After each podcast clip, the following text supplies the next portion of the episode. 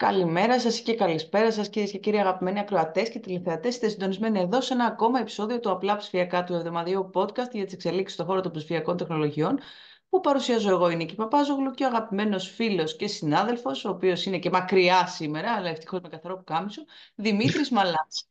Λοιπόν, γεια σου Νίκη και καλημέρα, καλησπέρα σε όλους τους όσους μας παρακολουθούν, είτε μας ακούνε, είτε μας βλέπουν. Λοιπόν, να πούμε ότι... Εσύ πώς εγώ... θα περνάς στην Αμερική; Ε, δεν και καλύτερη εμπειρία όταν η Lufthansa εξελίσσεται σε εταιρεία που οι low cost ε, carriers μπροστά της είναι θεϊκές εταιρείες. Εντάξει, δηλαδή είναι δράμα. Πάρει ο, ο τέτοιος της Ryanair τώρα και θα το κάνει screenshot το βίντεο μας. Θα γίνει διάσωση. Να το κάνει.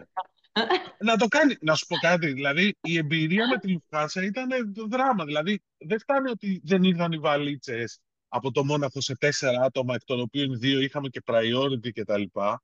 Ε, κάνανε και δύο μέρες να έρθουν. Δύο. Δύο βράδια. Υπάρχει. Δύο βράδια. Εντάξει. και παίζονται τα στοιχήματα αν θα πάρεις μια αποζημίωση για τα ρούχα που αγόρασες. Παίζονται τα στοιχήματα.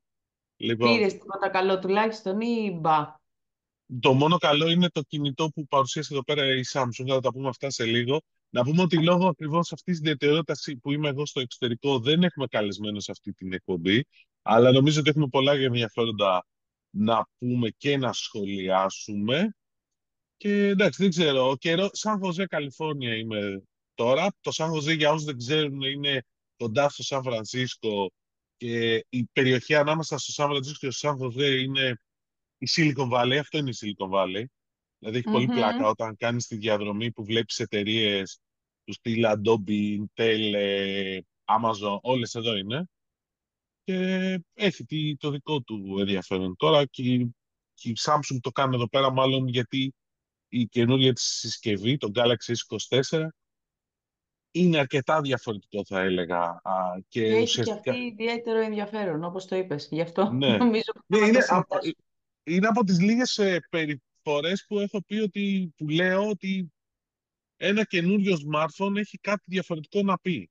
Εντάξει, είναι και από τις λίγες φορές, να πω κι εγώ, συγγνώμη που σε διακόπτω και να μας πεις αναλυτικά μετά τα specs και τέτοια, που ε, είπα κι εγώ, γιατί δυστυχώς δεν, αυτά που θα πεις κάποια δεν υπάρχουν στα ελληνικά δυστυχώς, αλλά εάν υπήρχαν, θα, μπορεί και να είχα δοκιμάσει να αλλάξω το iPhone. Πες. Ε, μπορεί και να τα αλλάξει ούτως ή άλλως, αλλά αυτό θα σου πω. Λοιπόν, α τα πάρουμε τα πράγματα από την αρχή. Η, η Samsung παρουσίασε Galaxy S24. Κάθε τέτοια περίοδο παρουσιάζει την καινούργια σειρά του, του Galaxy S.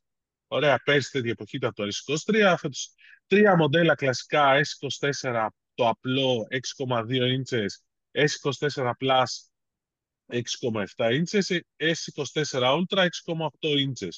Το Ultra έχει και λίγο καλύτερη κάμερα, ε, αλλά δεν έχουμε, σημα... δεν έχουμε αλλαγές στο hardware σε σχέση με πριν. Έχει τον επεξεργαστή τον Qualcomm, τον Snapdragon, τον, 3, τον Generation 3, πιο καινούριο. Οι τα άλλα δύο έχουν τον Exynos. Ε, έρχονται στην Ελλάδα 31, 31 Ιανουαρίου με τιμές που ξεκινάνε από 949, 1199 και 1499 ανάλογα από το μοντέλο. Αλλά η ιστορία όλη είναι το λογισμικό. Το οποίο η εφαρμογή του λογισμικού που έχει είναι σε όλες και στις τρεις συσκευές. Το οποίο για μένα είναι πάρα πολύ σημαντικό. Ε, η, η Samsung δηλώνει ότι θέλει να βάλει το AI στα smartphones. Ε, δεν το δηλώνει το... πια απλά, το βάζει. Ναι, το βάζει. Μπράβο, σωστό είναι αυτό που λες. Ναι. Ε, και έχει μερικές εφαρμογές τώρα δεν θα τις αναλύσω όλες, γιατί νομίζω πολλοί από όσους μας έχουν ακούσει μπορεί να έχουν ήδη διαβάσει οτιδήποτε. Ε, τις δοκιμάσαμε όμως και αυτό είναι το σημαντικό. Ε, πολύ μεγάλος λόγος γίνεται για την, ε, την μετάφραση σε πραγματικό χρόνο που κάνει σε δύο εφαρμογές. Η μία είναι ότι κάνεις κλίση με κάποιον και γίνεται ε, live ε, μετάφραση. Δηλαδή παίρνεις κάποιον, μιλάς στα αγγλικά και ο άλλος μπορεί να σου απαντάει στα κορεάτικα και να τους μεταφράζεται απευθείας.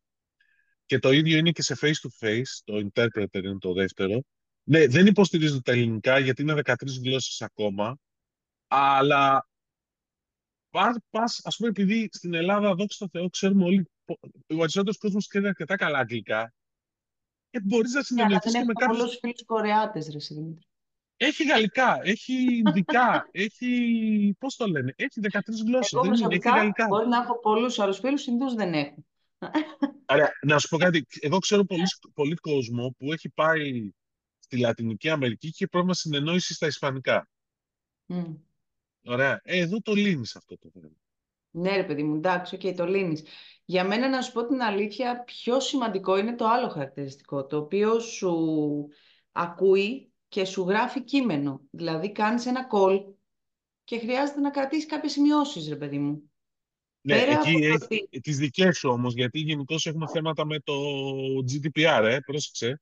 Δηλαδή Τις το δικές σου προηγούμενο που... σημειώσεις, ναι, Ναι. εντάξει. Αλλά Ε, και αυτό στα αγγλικά προς το παρόν. Ε, έχει και τα ελληνικά. Κάποιες παίζουν και στα ελληνικά, απλώς Ναι, επειδή δεν εντάξει. υποστηρίζονται full, Απλά δεν εγώ το σου λέω λέει σε σε- σχέση με τα δύο, ας πούμε, θεωρώ ότι αυτό είναι εξίσου πιο μ, σημαντικό, ίσως και λίγο πιο σημαντικό για μένα, ρε παιδί μου. Επίσης έχει πολλά πράγματα που είναι στο cloud, αλλά όμως είναι on device, δηλαδή Για τη το live φωτογραφία. translate και το interpreter είναι, στο, είναι στη συσκευή απάνω, που είναι πολύ ενδιαφέρον. Σε πολλά πράγματα όπως σε μια ιστορία που πραγματικά μπορείς να κάνεις ε, παπάδες με την επεξεργασία εικόνων, φωτογραφία, δηλαδή παίρνεις μια φωτογραφία και μπορείς πάνω στη συσκευή να κάνεις απίστευτα πράγματα. Δηλαδή να Να σουτάρει κροπάρει. κάποιος στο καλάθι και να τον βάλεις να καρφώνει. Τέτοια κατάσταση. Όλα Σε αυτά γίνονται γύρισε στη φωτογραφία που λέγαμε τότε σε στις γύρισμα μέρες. στη φωτογραφία, μπράβο, ναι. Ο, κάνεις τρελά Και την πράγματα. Και, ανεβάζεις, τσακ, σουτ. ναι. Ή να μειώ, βγάλεις τις αντανακλάσεις, ή το ένα ή το άλλο, τα οποία είναι όλα σε συνεργασία με την Google. Αυτά, δηλαδή υπάρχει μια μεγάλη συνεργασία με την Google. Θα έχω Και είναι περισσότερα να σας αποκλειστική συνεργασία με την Google. Εντάξει, εγώ δεν πιστεύω ότι θα Καλά. είναι αποκλειστική. Είναι προς το παρόν αποκλειστική, αλλά σε λίγο Προς το θα παρόν είναι αλλάξει. αποκλειστική με, με εξαίρεση το, το κινητό της Google. Αλλά τέλος πάντων, προς το παρόν είναι αποκλειστική. Εντάξει, δεν ξέρω. Εντάξει, κοίταξε, τώρα επειδή το κοίταζα λίγο τα νούμερα ε, στα smartphones, ε, μην νομίζεις, δηλαδή δηλαδή, η Google έχει βγάλει το δικό της κινητό, αλλά τα μερίδια της είναι πάρα πολύ χαμηλά. Δηλαδή στη, σα- στην, εδώ οι Ηνωμένες Πολιτείες έχουν 2% μερίδιο το Google Pixel και 57% το iPhone. Ε, γενικότερα ξέρεις, αλλά είναι πολύ μεγάλο το στοίχημα για τη Samsung. Εδώ πέρα πολύ μεγάλο το, το push που θα κάνουν ε, γενικότερα σε αυτή την ιστορία με το AI. Ε, και, αυ, και ένας λόγος επιπλέον, και θα το δούμε επίσης αυτά τα χαρακτηριστικά, και αυτές τις λειτουργίες καινούργιες και σε άλλες συσκευές. Δηλαδή έρχεται το S23, το S23 Ultra, το, το S23 FE γενικώς θα το ανοίξουν, το οποίο νομίζω ότι είναι πολύ ενδιαφέρον και αυτό. Και νομίζω θα επιδιώξει και λίγο η Samsung να κερδίσει όλη αυτή τη διαδικασία. που- Μάλλον, επειδή έχασε μερίδια, το 23 δηλαδή πέσαν τα μερίδια της παγκόσμια, πέρασε η Apple Μμ. μπροστά, συνολικά στη χρονιά και όχι μόνο στο τέταρτο τρίμηνο όπως συνήθως συνέβαινε, ε, νομίζω ότι είναι λίγο, θα έχει Όχι ενδιαφέρον. τεμαχιακά, σε αξία. Τεμαχιακά, Α, τεμαχιακά. Μάλιστα. τεμαχιακά αυτή είναι η ιστορία. Δηλαδή έφτασε η, Α- το- η Apple 20% μερίδιο και 18% η Samsung. Είναι μεγάλη η αλλαγή αυτή. Ε, που... Τεράστια αλλαγή είναι γιατί είναι μετά από πάρα πολλά χρόνια που είχε την πρωτοκαθεδρία η Ναι, Samsung. ναι, ναι. Και γενικώς έχει και πλάκα ότι μετά είναι η Xiaomi με ένα 10-12 και μετά είναι οι εταιρείες που η Oppo ή η Vivo παίζει ανάλογα και μια εταιρεία η Transsion που είναι το καινούριο παιδάκι με πολύ φθηνά κινητά που παίζει πάρα πολύ στην Αφρική και στην Ινδία. Γενικώς έχει αλλαγές η αγορά των smartphones, αλλά νομίζω θα έχουμε περισσότερο και να πούμε ε, μετά τη Βαρκελόνη στο MWC. Εκεί Μμ. περιμένω ότι θα έχει πράγμα και άλλα να πούμε. Λοιπόν, Ναι. ε, α, αυτά από Αμερική. Τώρα εντάξει, δεν ξέρω τι άλλο να σου πω. Πέραν ότι όποιος ε, ταξιδεύει με Lufthansa, καλό είναι να παίρνει βαλίτσα πάνω του. Ε, μην γελάς, ε, σε, συνα, σε Όχι, συνάδελφο. γελάω εντάξει, ρε παιδί μου, προφανώς είναι πάρα πολύ άσχημη η εμπειρία, δεν το συζητώ και είναι πολύ πιο άσχημη η εμπειρία του περιμένω δύο μέρες τα πράγματά μου, γιατί δεν είναι μόνο τα ρούχα, άντε πας και αγοράζεις τα ρούχα, γιατί και στα καλύπτουν μετά, το οποίο θα δείξει κιόλας, θα τα πούμε σε επόμενες εκπομπές να ξέρει ο κόσμος, αλλά είναι άσχημη εμπειρία, μπορεί να έχεις μέσα στο οτιδήποτε μπορεί να χρειάζεσαι αν έχεις ταξιδέψει για επαγγελματικό λόγο, δηλαδή... Εγώ είχα χάπια μέσα. Είχα αφήσει Ναι. τα χάπια μου εκεί πέρα. Ε, Η συνάδελφος που είχε πάρει δεύτερη βαλίτσα χειραποσκευή, ακριβώς γιατί φοβήθηκε αυτό, στην πτήση Μο- Αθήνα-Μόναχο δεν την αφήσα να την πάρει πάνω τη βαλίτσα, την υποχρέωσαν να την κάνει check-in δωρεάν. Εντάξει, φοβερό. Και τη χάσανε. Δηλαδή λες, ρε παιδιά, Δηλαδή με δουλεύετε, ας πούμε, ξέρεις, κανονικά. Τέλος πάντων, είναι. Αλλά γενικώς επειδή είδα ότι έχει πολλά παράπονα, οι, οι αεροπορικές ναι, μεν έχουν πάει σε όλη αυτή τη διαδικασία της αυτοματοποίησης πολλών πραγμάτων, αλλά εντάξει, κάποια στιγμή θέλεις και έναν άνθρωπο να συνεννοηθείς και να σου δώσει προ... λύση στο πρόβλημα. Και νομίζω ότι αυτό θα είναι κάτι που. Εντάξει, τώρα να σου πω κάτι, αυτό είναι γενικότερο πρόβλημα. Δεν είναι μόνο των ε, αεροπορικών. Μην συζητήσουμε για τις τράπεζες. Άσε με τώρα. Γενικά Αυτά. τα πάντα. Δεν μπορείς να βρεις έναν εκπρόσωπο να πεις κάτι λίγο πιο ειδικό και χρειάζεται να ταλαιπωριέσαι 50 ώρες. Τέλος πάντων, άστο αυτό. Ναι. Για πάμε, τι άλλο είχαμε στην Ελλάδα τώρα που λείπω, τι έγινε; Τι άλλο είχαμε στην Ελλάδα τώρα που λείπεις, κοίταξε να δεις. Αρχικά είχαμε τον Πρωθυπουργό που έχει φύγει στον Ταβό, εκεί στα, στα κρύα έχει πάει και είχε κάποιες συναντήσεις. Με ποιου συναντήθηκε, Δημήτρη μου; Συναντήθηκε με το Διευθύνοντα Σύμβουλο της ε, Intel, τον Μπατ Γκέλσιγκερ, που περιμένουμε ακόμα να δούμε τι θα είναι αυτή η επένδυση που θα γίνει στην Ελλάδα. Συναντήθηκε με τον πρόεδρο της Microsoft, τον Brad Smith, που νομίζω ότι πλέον είναι φίλοι. Για να τον ενημερώσει για τα data center. Ναι, τα οποία data centers, ε, παρεπιπτόντως, ε, έχουμε εξέλιξη, γιατί υπεγράφει το προεδρικό διάταγμα. Υπεγράφει το προεδρικό διάταγμα, θα σου πω εγώ τώρα, ότι μέχρι την ώρα που μιλάμε, γιατί από χτες το ψάχνω εντελεχώς, δεν ξέρω αν έχει υπεγραφεί στα, στα γραφεία των Υπουργών, πάντως ΦΕΚ δεν έχει πάρει, δεν έχει δημοσιευτεί. Ε, Όμως η αλήθεια είναι ότι οι πληροφορίες αυτό λένε ότι έχει υπογραφεί το, το Προεδρικό Διάταγμα. Οπότε μετά που εγκρίνει τέλος πάντων ε, τα διάφορα σχέδια ΕΣΧΑΣΕ και ΕΣΜΠΕ και από εδώ και πέρα τώρα πλέον μπορεί να τρέξει και η διαδικασία με τους αναδόχους αφού πάρει ΦΕΚ. Ε, δεν μπορεί να τρέξουν παράλληλα. Αυτό για το, για το ένα. Ε, τι να σου πω τώρα, δεν ξέρω, ναι. Μπορεί, αλλά τι πεις άμα δεν έχουν εγκριθεί όλα, ξέρω εγώ, δεν ξέρω. Έχουν Επίσης, κυκλοφορήσει ούτως ή άλλως βέβαια τα ονόματα των αδεδόχων, ξέρουμε ναι. ποιοι είναι. Ε, ναι, εντάξει, okay. Ε, Επίσης, ναι. Πάνω σε αυτό, πάνω στο, στη συναντήση του Πρωθυπουργού, συναντήθηκε και με εκπροσώπου της Google, mm. που και εκεί έχουμε, περιμένουμε, και γενικώς τους ενημέρωσε και αυτό έχει νομίζω ενδιαφέρον. Τους ενημέρωσε λίγο για τη διαδικασία ε, του, της τεχνητής νοημοσύνης και όλα αυτά που γίνονται, γιατί πάμε να δημιουργήσουμε εθνική στρατηγική για την τεχνητή νοημοσύνη. Mm. Έτσι δεν είναι; Και βέβαια mm. κάπου πήρε το μάτι μου ότι συζητάνε mm. με την ε, Google για ε, χρήση τεχνητής νοημοσύνης για την βελτιστοποίηση λειτουργίας των φωτεινών σηματοδοτών στην περιφέρεια Αττικής. Αχού, ναι. Να πω εγώ κάτι τώρα. Και θα μου κάνεις ωραία πάσα για το επόμενο θέμα. Να βάλουμε πρώτα στους ε, φωτεινούς σηματοδότες ε, να ακούγεται για τους ανθρώπους χωρίς όραση για να μπορούν να ξέρουν πότε θα περάσουν τους δρόμους. Να κάνουμε προσβάσιμη την πόλη και μια πόλη ίσων ευκαιριών.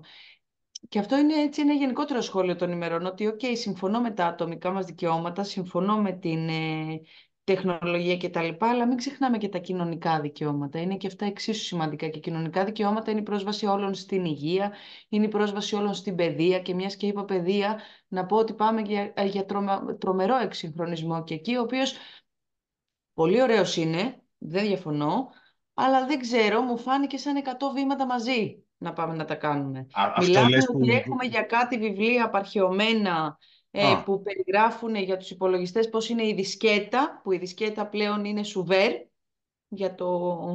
Η σουπλά, δεν θυμάμαι, δεν μπερδεύω αυτά τα δύο. Και σουπλά, σουπλά, ό,τι θέλεις, δεν έχει σημασία.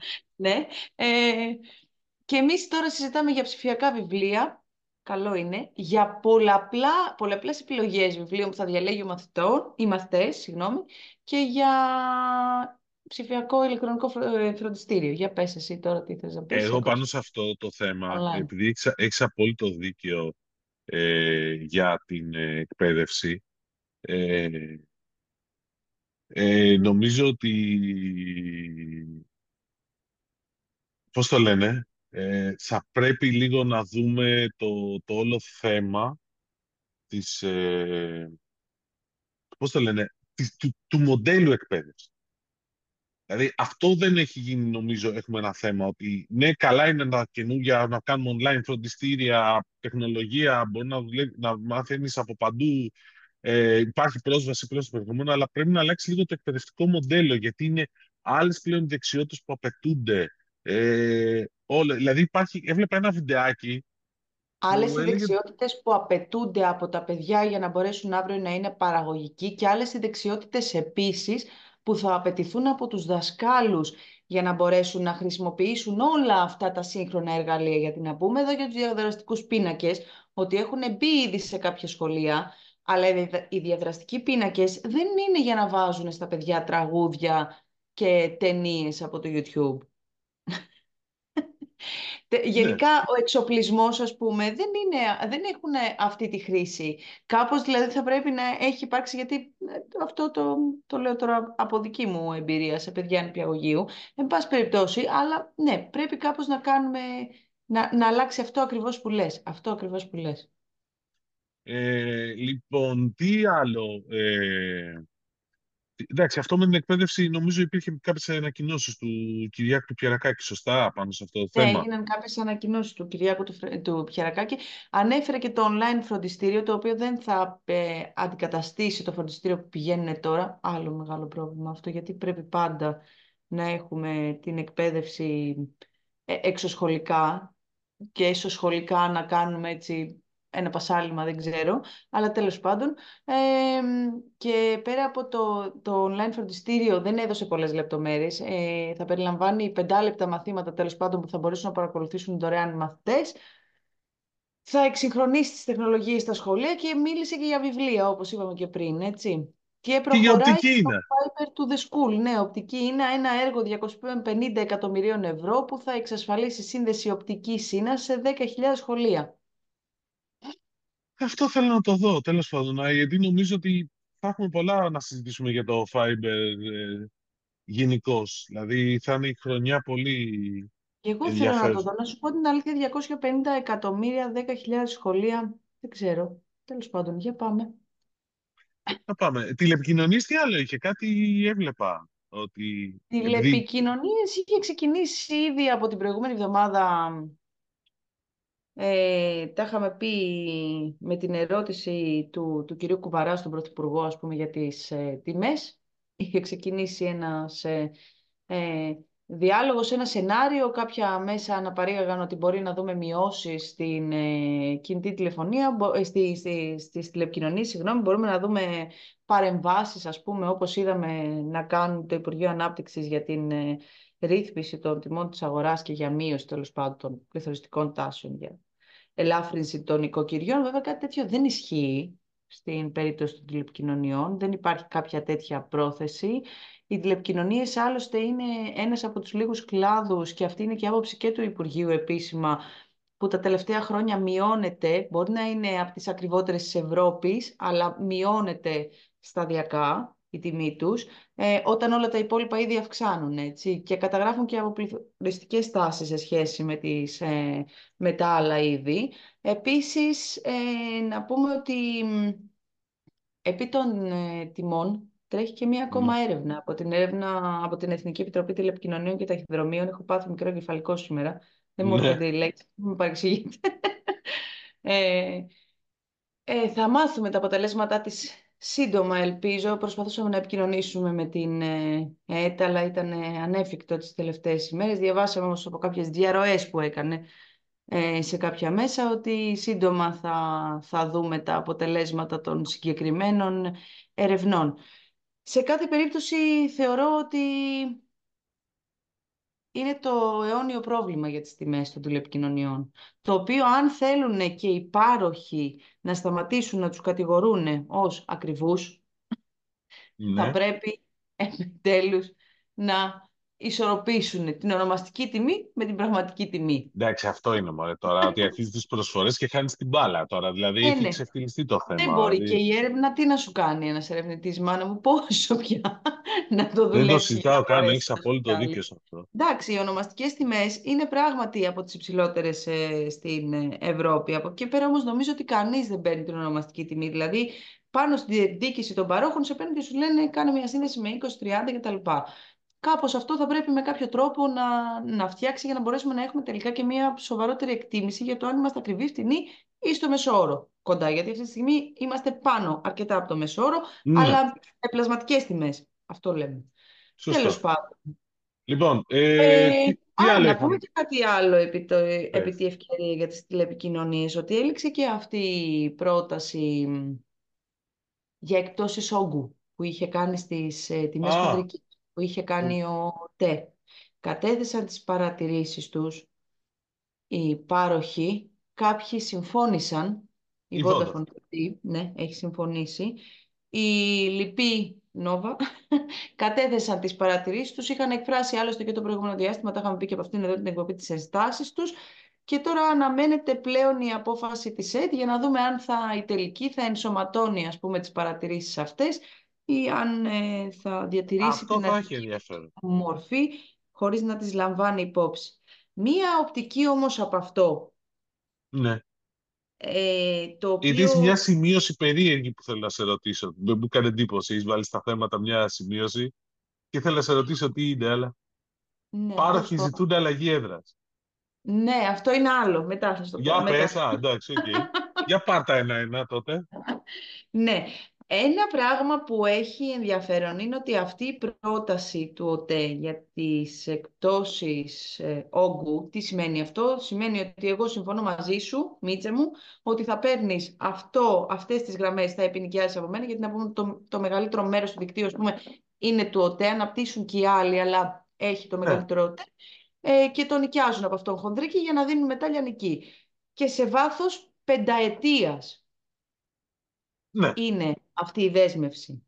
Α, αν εγώ δεσμευτώ σε βάθος πενταετίας για εκτός όγκου, αν έρθει ένας νέος παίκτης στην αγορά ναι, της χονδρικής, ναι, που ετοιμάζεται να έρθει στην αγορά της χονδρικής και έχουν συμφωνήσει, αυτομάτως δεν θα μπορεί να συνεργαστεί με κανέναν. Είναι δηλαδή λίγο στρεβλό από μόνο του. Κανονικά όντως θα έπρεπε να υπάρχει, εκτός και αν υπάρχει ανταγωνισμός. Δηλαδή κάπως θα πρέπει οι περιοχές, αυτή τη στιγμή είναι ένας παίκτης μόνος του και παίρνουμε όλοι χοντρική από αυτόν. ναι. Αν υπάρξουν δύο παίκτες, τι θα γίνει, δεν θα πρέπει να υπάρξει μια πρόβλεψη. Γιατί ξέρουμε ότι ο άλλος τα έχει πει ο άνθρωπος, την άλλη εβδομάδα θα μας τα πει και καλύτερα. Γιατί θα πάνε στο Λονδίνο να αναλύσουν τα επιχειρησιακά τους σχέδια για την επόμενη πενταετία, μέχρι το 2027 σίγουρα θα μάθουμε τι σκοπεύει να κάνει, χοντρική, ηλιανική κτλ.